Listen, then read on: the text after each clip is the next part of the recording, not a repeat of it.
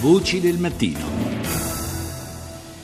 Do il buongiorno a Claudio Agazzini, responsabile per la Libia di International Crisis Group. Buongiorno.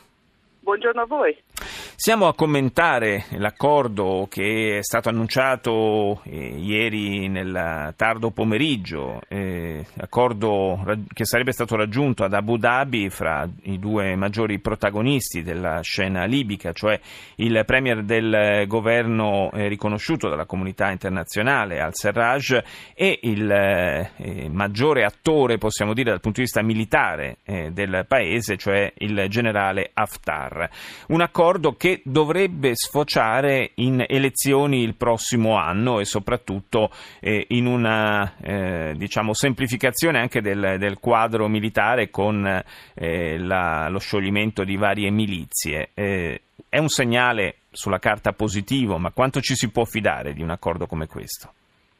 Allora, è positivo il fatto che Serraj e Haftar si siano incontrati Riguardo all'accordo che, eh, che è stato messo sul tavolo, secondo me siamo ben lontani dalla possibilità di implementarlo, nel senso che l'accordo prevede che il Consiglio presidenziale, che attualmente è ufficialmente eh, formato da nove persone, venga ridotto a tre e queste tre persone sarebbero Serraj, il capo del Parlamento di Tobruk e il comandante supremo e io prevedo che ci saranno degli ostacoli a implementare anche questa, questa voce dell'accordo perché gli altri membri eh, dell'attuale Consiglio presidenziale saranno contrari a lasciare il posto e i loro sostenitori a Misrata, a Tripoli o nel sud della Libia pure eh, non si sentiranno rappresentati e osteggeranno questo, questo punto. Poi in generale c'è la questione di Haftar ci sono ancora molti gruppi armati eh, militanti eh, nel, nell'ovest della Libia che sono opposti a qualunque reintegrazione o eh, diciamo, eh, posizione ufficiale a, a, Haftar che considerano comunque il, un generale che ha iniziato una guerra civile inutile in Libia.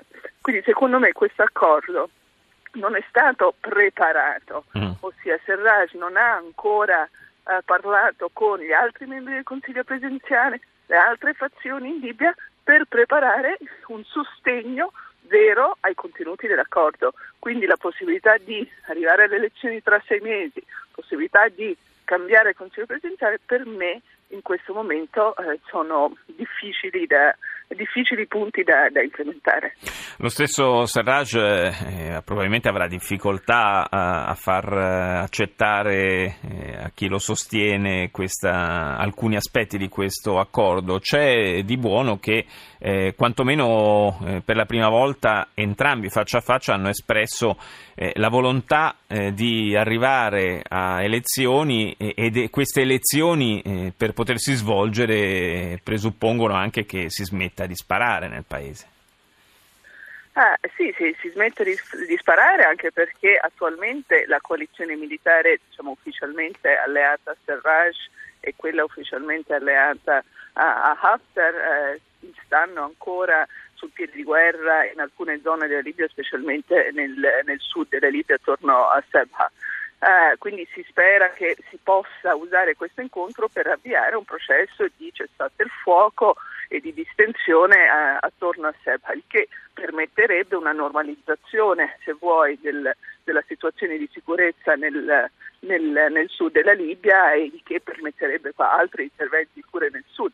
Però ci sono altri problemi, la Libia rimane istituzionalmente divisa non solo da un punto di vista di sicurezza e apparati militari, da un punto di vista di banca centrale, da un punto di vista della NOC, la National Oil Corporation, che è l'ente libico di gestione delle risorse petrolifere, e non basta un accordo, un incontro così veloce ad Abu Dhabi per risolvere questo problema del chi ha autorità su che cosa. Certo. Quindi ci vuole, ci vuole comunque un intervento chiarificatorio, un processo di discussione per risolvere questi punti istituzionali chiave. Speriamo che almeno sia un eh, punto di partenza positivo questo. Io ringrazio Claudia Gazzini, responsabile per la Libia di International Crisis Group. Grazie.